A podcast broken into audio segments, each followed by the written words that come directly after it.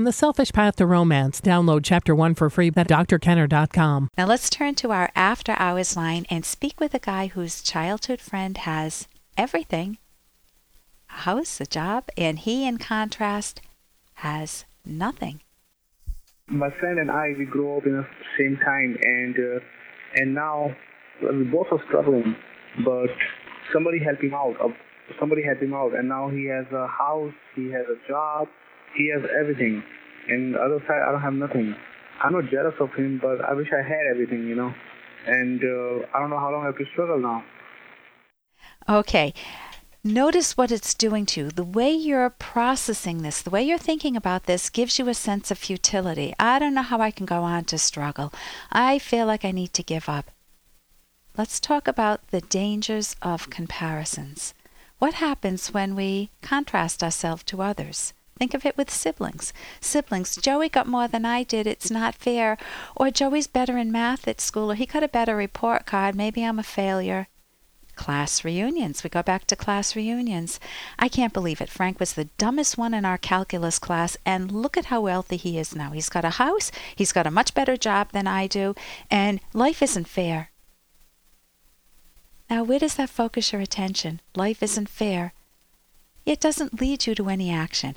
So it leads you instead to a sense of why bother? What's the use? The world is set against me. I can't win. My future is bleak. Comparisons can be deadly when you use them in that form.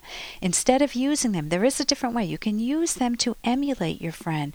I know my friend came into some luck, or maybe this guy, the, his benefactor, recognized some value or good traits in your friend and offered him a job, and, uh, and he earned a house, or he was able to get some housing. And you say, How can I learn from my friend and achieve my own success? Now, that doesn't mean running around looking for a benefactor. It means asking your friend, "Hey, can you help me out with some business skills? What'd you learn? What helps you?" Or how how did how would you recommend going about a job now that you've got a job and things are working out? When you're hiring someone, what are you looking for? How can I better myself? That's the goal. You want to make it you in reality, not you versus the world. I know when my daughter went to a private school as a young kid, she was in grade, was very young, grade school. Her friends came from wealthy families, many of them, not all and they had really ritzy bikes. I mean, at the, the, time you're comparing not a house and a job, but her tricycle's better than my tricycle, or her bike with training wheels is better than mine. And so my daughter would come home and say, They have all these wonderful things, Ma. They've got this bike. And I said, Would you like to earn your own bike? And she thought that was real cool. So we went to a second-hand shop on Oakland Avenue, where I grew up in Cranston. And she saw a bike that she loved. There were two of them. She picked one. She went home. It was either ten or twelve dollars. She folded clothes. She washed dishes. She helped me out around the house. She earned quarters and half dollars, which there aren't any around anymore. And she she earned her money. She earned that ten or twelve dollars, and we went back and she bought that bike.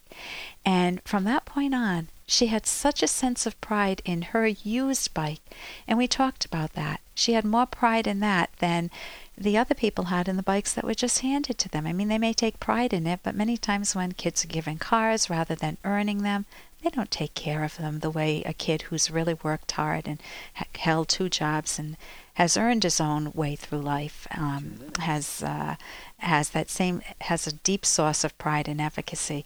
So what I recommend for you is introspect. Think about how you can get your values instead of just dwelling in the envy. Uh, take some action. Don't misuse your time. Don't just waste it, but use it towards jumpstarting yourself. Get some even lower jobs just to jumpstart yourself, but name what you would like to do with the rest of your life. Get, get some career goals and be specific with them. Then you want to figure out a way to stay gainfully employed. You wake up on time, you're at the job, you're a good worker, you look for a job that has some advancement or use it as a stepping stone to other jobs. You take risks, you go out and you seek the jobs, and you need to know how to deal well with rejection. Educate yourself. The library, the internet, the web is filled with material for you to gain skills in a certain area. If you like carpentry, learn that. If you like plumbing, learn that. If you like uh, wanting to go back to school for a college degree, learn how to do that. Notice it's you in reality, not you versus your friend. And for that, I recommend my favorite author, Ayn Rand. Her book, The Fountainhead, is what helped me identify not to compare myself to others, but how to live my own life and achieve my own goal, even against the odds. So, psychological independence is the theme of the book, The Fountainhead. You can get that at my website, drkenner.com. Here's an excerpt from The Selfish Path to Romance by clinical psychologist Dr. Ellen Kenner.